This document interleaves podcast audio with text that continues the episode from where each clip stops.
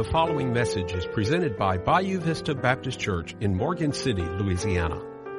For more information, go to the website www.bvbch.org.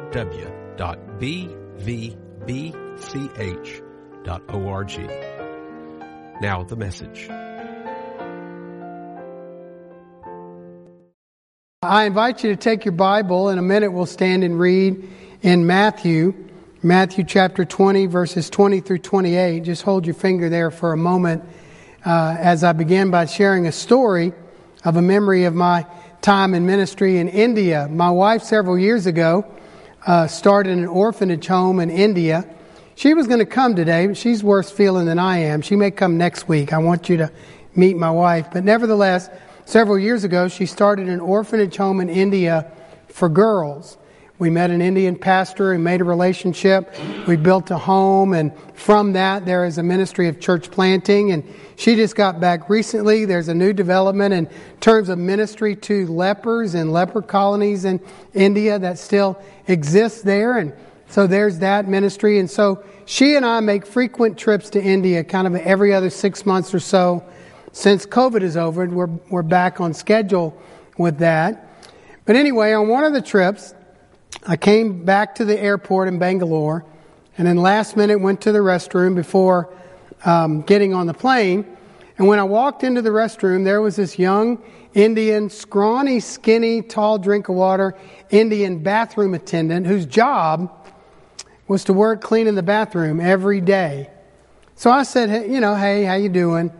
And went and took care of what I needed. And then as I left, I had a hundred rupee bill in my hand or in my pocket, really quickly, readily available. And so I just gave it to him. Now, to me, in American money, that was about $2. To him, in the exchange, it was about $100. And so he looked at that and just, you could tell it, rea- it made a reaction with him. So I smiled and got on the plane. A couple of years later, same scenario, had done ministry in India, back to the airport, back to the Indian bathroom for one last time. And I walked in the bathroom, and there he stood again.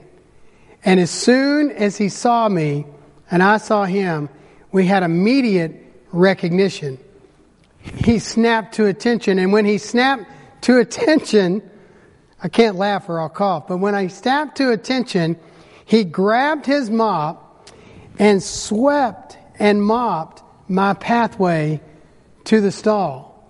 He opened the stall and presented the stall as if I were a king. And as I took my place in the stall, he waited for me to come out of the stall and he mopped my way to the lavatory to wash my hands. He pulled the towel off the towel rack. He pulled another one and another one. He was fully taking care of me and he was working another tip. I was perfectly fine with that. But as I realized I needed to give him a tip again, there wasn't anything readily available. There were some bills stuffed in my wallet of Indian money. And so I fumbled as he's trying to serve me. I fumbled trying to get the money and I got some money and I tipped him well and I left. Had a good laugh about it. And I got about 10 feet out of the bathroom when I got this punch on my back. Sir, sir. And I turned around. And there was my friend holding my passport and my ticket that I had left on the counter. And so the moral of the story is it pays to have friends in the Indian bathroom. I would have been trapped for sure. But the bigger moral of the story is it's a, important for us to be about the activity of serving of serving others in all kinds of opportunities in all kinds of places. Even the smallest of things can make a huge difference in somebody else's life. I was reading a story about a pastor who interviewed churches, and, and most churches declared that they are friendly churches. But the comment was said that friendliness kind of has two layers and two levels. There's the friendliness to one another, you know, of the family of God that's already in place. But there's also the necessity of being friendly to those who are not here yet. and to make sure that those who are guests or seekers or discovery people are attended to with the same spirit of service that those that are already familiar with you. It's important for us to be about the activity of serving. I think Rick Warren said it in the beginning of his book. It's not about you. It's about others and it's about Him. And our call and our responsibility is to serve. And Jesus that we sang about today gives us a good example of that in Matthew chapter 20, verses 20 through 28. Would you honor the Lord by standing as we read this story and read this word together?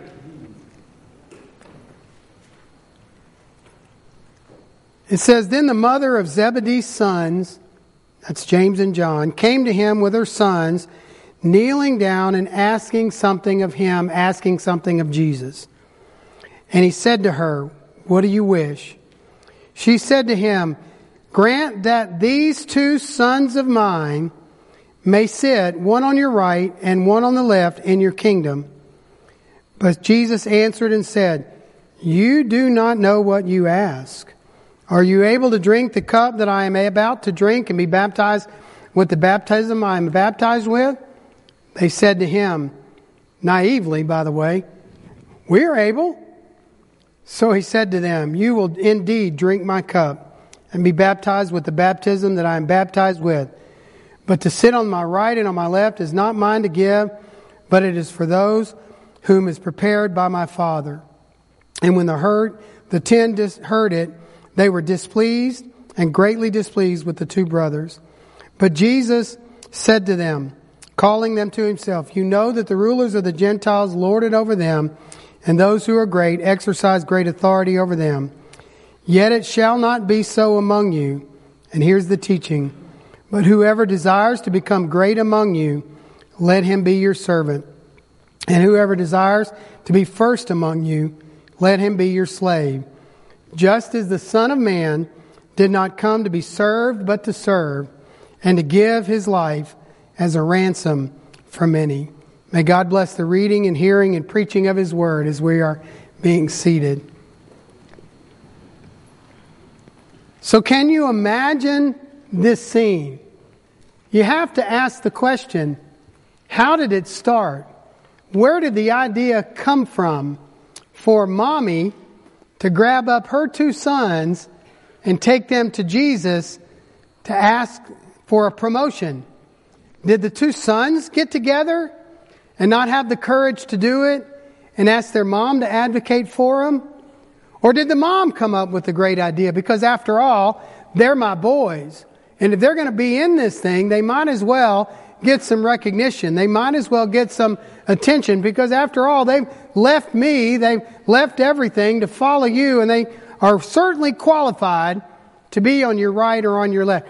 Which way did it start? Well, the truth of it is, it doesn't really matter because it was not a good scene. If mother initiated the idea, the boys should have stopped it. If the boys initiated it, the mother shouldn't have followed through with it. It just what? Can you imagine being in the prime of your age as a man or even a woman and having your mom go with you to your boss and ask your boss to give you a promotion and let her do that? Can you imagine that? That's essentially what she's doing. I can see the look on Jesus' face. You know, Jesus knows all things. He knows what's coming, but he plays along. What do you wish? What do you wish? What do you grant? What do you ask? And she says boldly at this point because she thinks she's got him. I want my sons to sit on the right and on the left in your kingdom, parentheses, because after all, they are really special. I mean, it doesn't say that in the scripture, but you can read that between the lines. And you can hear Jesus say in the response, These boys are going to be famous. They're going to be well known. They're going to be well regarded in the kingdom of God, in the Bible. They're going to be printed in the Bible, but unfortunately, Mom, this story is going to be printed in there too. It's not going to be one that you're going to want to be remembering because it's not very flattering to you or to your sons.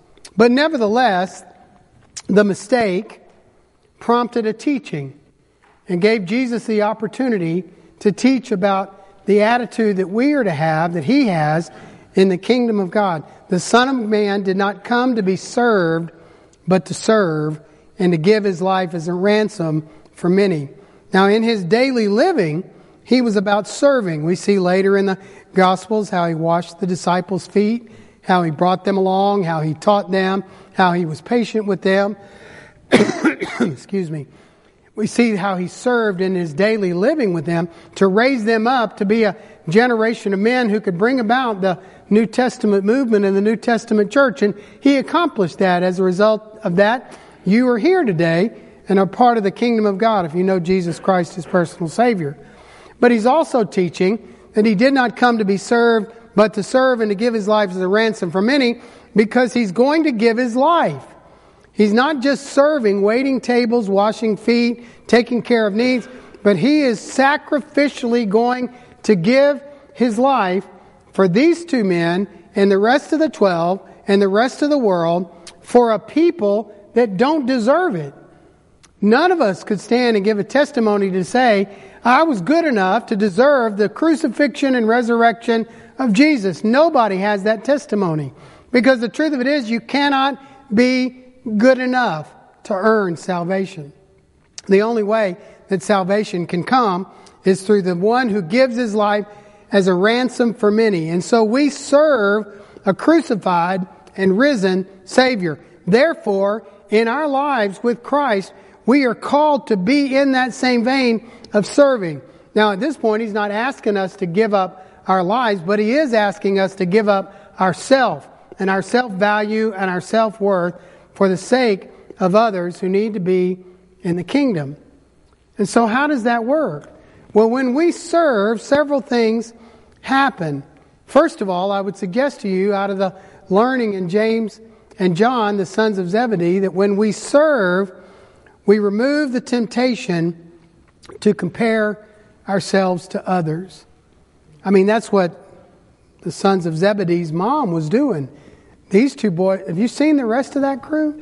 These two boys, you know, are special. And she was making that comparison. but when we get actively involved in serving other people, the only way we can do it effectively is if we lose ourselves and lose our reputation and lose our regard for what people might say of us. We just find ourselves immersing in serving those around us who are in need. Well, who is in need? Well, it's the next person you come in contact with. Not everybody has all of their needs, needs met. In fact, nobody does. And so everybody we have come in contact with, whether it's in church or on the curb or at the Walmart or in the grocery store or at the schoolhouse or at the workplace, everybody we meet has an opportunity to be served. And our responsibility is to be the representative of Jesus so that people see Christ in us and know that Christ can make a difference in their lives too.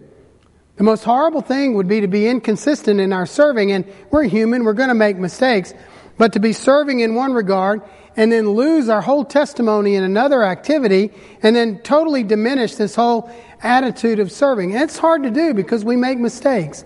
But it's important to remember that we should be careful about the way we conduct our lives and be responsible to serve people no matter what. It's important to be serving. Serving in the church also is associated with gifting. Uh, the Bible teaches us about the fact that everybody is uniquely made to be a contributor to the ministry of the church our personality and our skills and our traits and our abilities make each one of us uniquely qualified to help out the ministry of the church. On top of that, and even more importantly, is the spiritual gifting that is planted in your life at the point of coming to know Jesus as personal Savior and the indwelling of the Holy Spirit in your life. And the gifts of helps and service and preaching and worship and administration and organization and finance and giving all of those spiritual gifts are to be contributors to the whole of the body of Christ to make the body better so the body is better equipped to serve the community. And so if you have a spiritual gift that's not a microphone worthy gift, or at least you may not think it's that way, that doesn't mean it's not important. The gift of faith, the gift of prayer, the gift of helps, all of those that are quieter gifts are vitally essential to the overall health and building up of the body of Christ, of the church. I'm not asking for names, but who turned on the lights today? Who got the temperature just right? Who set everything in place for the church service to be in place? Who cleans up the place? Who counts the money, organizes it, runs a budget? Who's taking care of the babies right now? They're not in here crying. Who's taking care of them? Somebody's serving there. And those are just as valuable as the preaching and the music and the prayer and those things that happen in public that are more noticed. And we must embrace one another's spiritual gifting, especially in this time of transitional leadership. It's important to remember that Lord Jesus is leading his church. There's great confidence in following him, and the body that follows after Jesus has the individual contributions to make to bring about the effective ministry of the church, regardless of whether or not there's a preacher at the pulpit today. And so it's important for us to embrace that spirit of gifting as we serve others as well. it also goes to purpose. How are you made? How are you wired? Do you realize that before you were even born, God knew who you were going to be and crafted you in a very particular way to live out your life in this world? How special you are. Do you know that? Do you know that you know is your purpose dwells inside of you to accomplish through that purpose for the glory of God and His kingdom?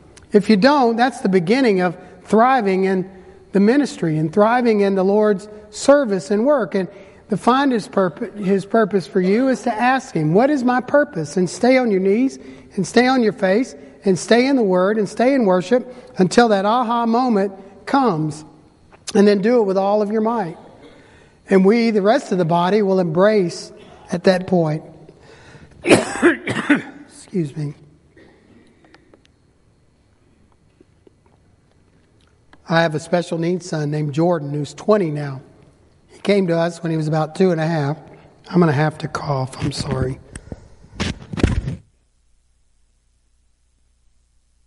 Contagious, I promise.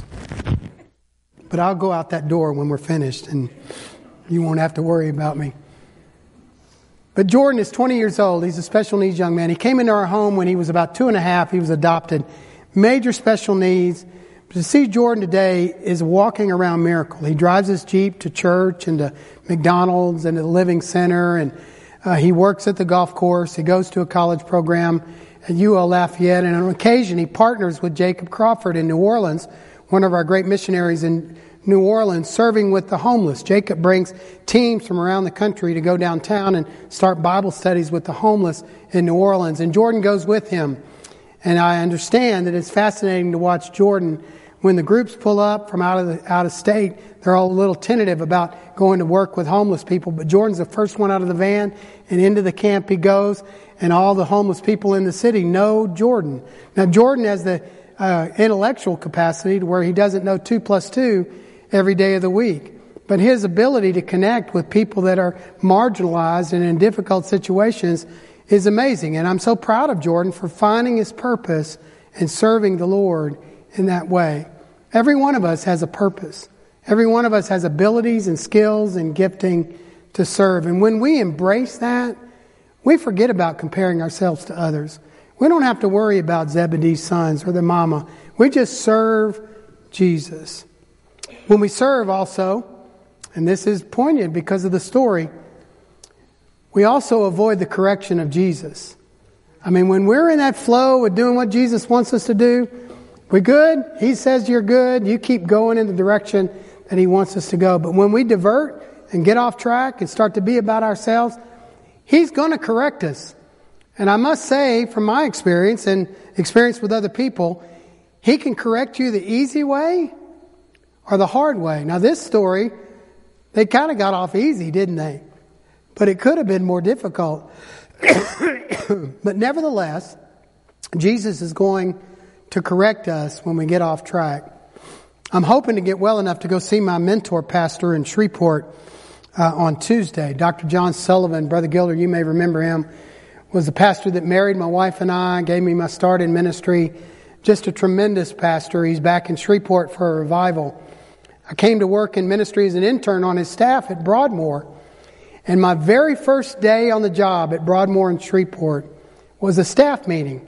And I was a fresh young minister, just freshly called. And I walked into the staff meeting. There's about a dozen staff members and all the secretaries, about 30 people in this squared off conference room and tables and chairs. And there were two chairs left in the room. They were side by side in near the, near the exit entrance to the room.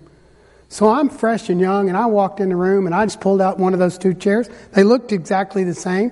And I sat down in one of them and waited for the pastor to come in. Pastor came in and he leaned in my ear my first day on the job. And he said, You're sitting in my seat.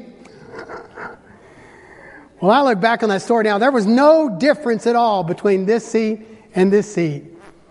But he made me move. And I learned on day one never to take the next to last seat in the building. Always wait for the leader to sit down. You know, Jesus said that. It's better to be invited to the front of the room from the back where you started than to sit on the front and be dismissed to the back. I learned that on day one and I never will forget it as well.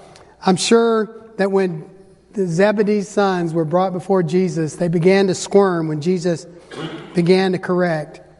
The Son of Man did not come to be served, but to serve and to give his life as a ransom for many. Reading between the lines, I'm sure Jesus said, Your sons will be famous. In fact, this will be part of their story, and we'll read that as a part of their story. But overall, they'll be a part of helping the kingdom advance. And so when we serve, we will avoid the correction of Jesus. And then when we serve, we learn how to be servants.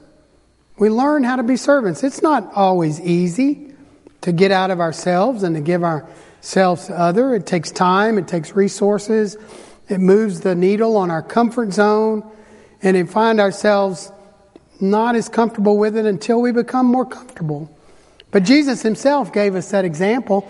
Paul quoting in Philippians 2 5 through 11, where he says, Let this mind be in you who also was in Christ Jesus, who being in the form of God did not consider it robbery to be equal of, with God, but made himself of no reputation, and coming in the likeness of men, and being found in appearance as a man, he humbled himself and became obedient to the point of death, even the death of the cross. Therefore, God has highly exalted him and given him a name which is above every name, that at the name of Jesus every knee should bow, of those in heaven and of those in the earth and those under the earth, and every tongue should confess that Jesus Christ is Lord to the glory of God the Father. Every knee will bow and every tongue will confess to the humbled servant of the people and servant of God. And every tongue will confess that Jesus Christ is Lord.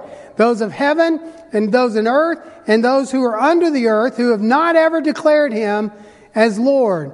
And so Jesus, through the teaching of Paul, is giving a warning in this passage of Scripture. Follow me now while you can, because one of these days you're going to call me Lord anyway.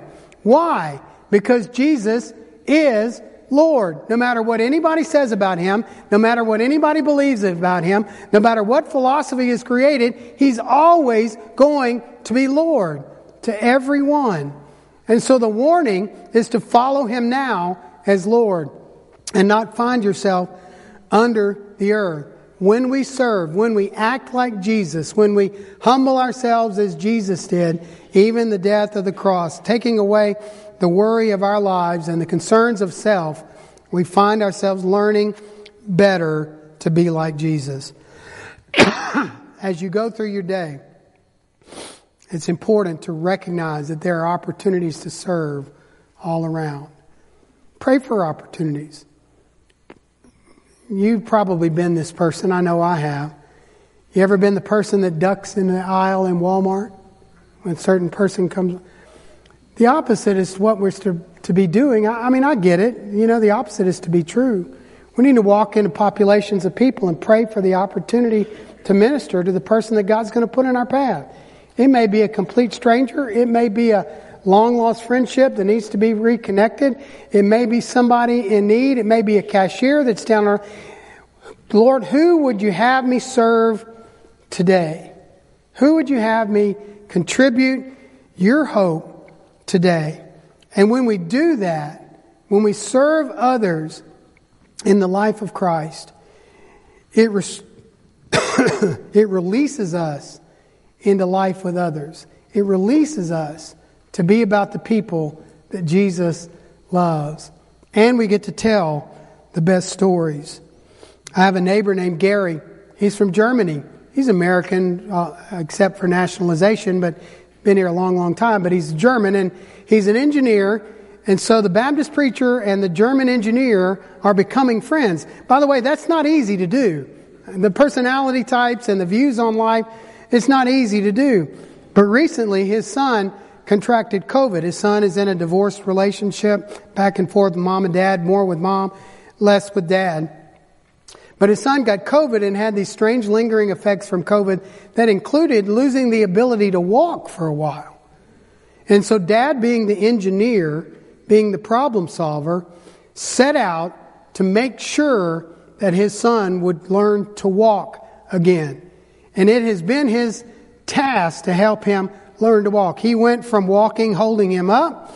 He went from walking one block. He went from walking with a, a, a, rolling type of thing. He went to walking with a walker. He's now walking with a one hand uh, golf cart buggy with a weight on it, still not completely uh, free to walk on his own. But his father has dropped everything to be there for his son. Over this period of time, I have told Gary that I'm praying for him. Not a man of faith, not a man of prayer, but I just kept telling and truthfully telling, I'm praying for you. I'm praying for your son. And finally, one day, Gary said to me, Thank you for your prayers. Thank you for your prayers. There's a future of relationship there where Gary and I will have that spiritual conversation. It takes time. And in the meantime, God's doing an incredible work to make Gary the father of the year, where he was a passive father before. I told him that. I said, You are the most admired father I know. He said, Well, when empathy was given out, I must have been somewhere else because I don't have it. I said, Well, you've been forced to have it to help out your son. It's important for us to serve others and help them by serving. My friend John's wife called my wife the other day and asked if John and Jeff could play golf. That's unusual. Usually John calls Jeff or Jeff calls John. And so his wife called my wife and arranged for a game of golf at our house. And so they came together. And she stayed with my wife while I played golf with John. I didn't know this, but come to find out that John was having heart troubles and potentially is a candidate for a heart transplant at my age. And he's terrified. So it wasn't about golf. Although we did play, but it wasn't about golf. The convers- I mean, I am a golfer, but the conversation turned to the matters of the heart. And so we talked and played and talked and played. At the end of the time, we parked the golf cart under the shed and talked a little bit more. I said, John, I said, you need to be sure of your eternity. He said, that's what I want. And right there in the golf shed, he prayed and accepted Christ. I bought him a Bible. I've yet to deliver it because I got sick, but I'm delivering him a Bible and helping him to understand that his spiritual heart is 100% well because of his acceptance of Christ. His physical heart is failing and the potential to receive a new heart is out there. But God uses all kinds of things and all kinds of people to bring about His plan. The most important thing in the world is John becoming born again, having no reason to fear death if his heart, as his heart gives out. We saw on national television the other day a football player have a sudden heart attack in front of millions of people. And we saw as the newscaster struggled and fumbled to understand how to pray for a man whose life is on the line. And finally, with great courage, they began to voice their prayers. And last night during the football game, the two teams came together and kneeled on the football field to pray for the young man who's miraculously recovering. Well, guess what? God used that man to teach the world that prayer works. not prayer to some figurine or not prayer to some idea. You kneel the way you want to. No, prayer to God. God's the only one that can take a heart that He made and make it well again. God's the only one that can do that and bring people together as a result. When we serve, we get involved in the lives of people. We end up in the fabric of our lives, some of the best stories of God at work. My, my question to you today, as you are following the example of Jesus, taking the teaching of James and John and their mother and turning it into a learning time for you, who are you serving in the name of Jesus? Is it your neighbor? Is it your friend? Is it a grandchild? Is it a grandfather? Who are you serving in the name of Jesus? Well, I haven't really thought about it. Well, would you please pray for God to give you opportunities to serve? Because I know when you pray that courageous prayer, He will bring you people in your life that you can give your Jesus to. When we serve is the way of Jesus. Dear Jesus, I thank you for allowing your word to be shared today. I pray, dear Lord, that we would all be convicted about our opportunities to serve you by serving others in our world. Lord Jesus, I pray that if there are those here today who aren't serving you because they don't know you, that today would simply be the day to be like John and pray to receive Jesus and heal the spiritual heart. Lord, I pray that you would move mightily among your people today and motivate your congregation to be about the ministry of serving within the walls and the body of the church, but as we go as well. In Jesus' name we pray. Amen.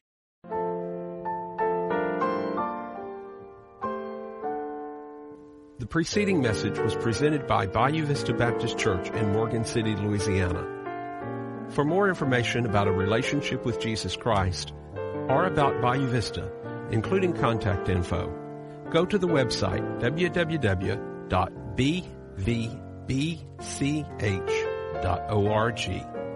Thank you for listening, and may God bless you.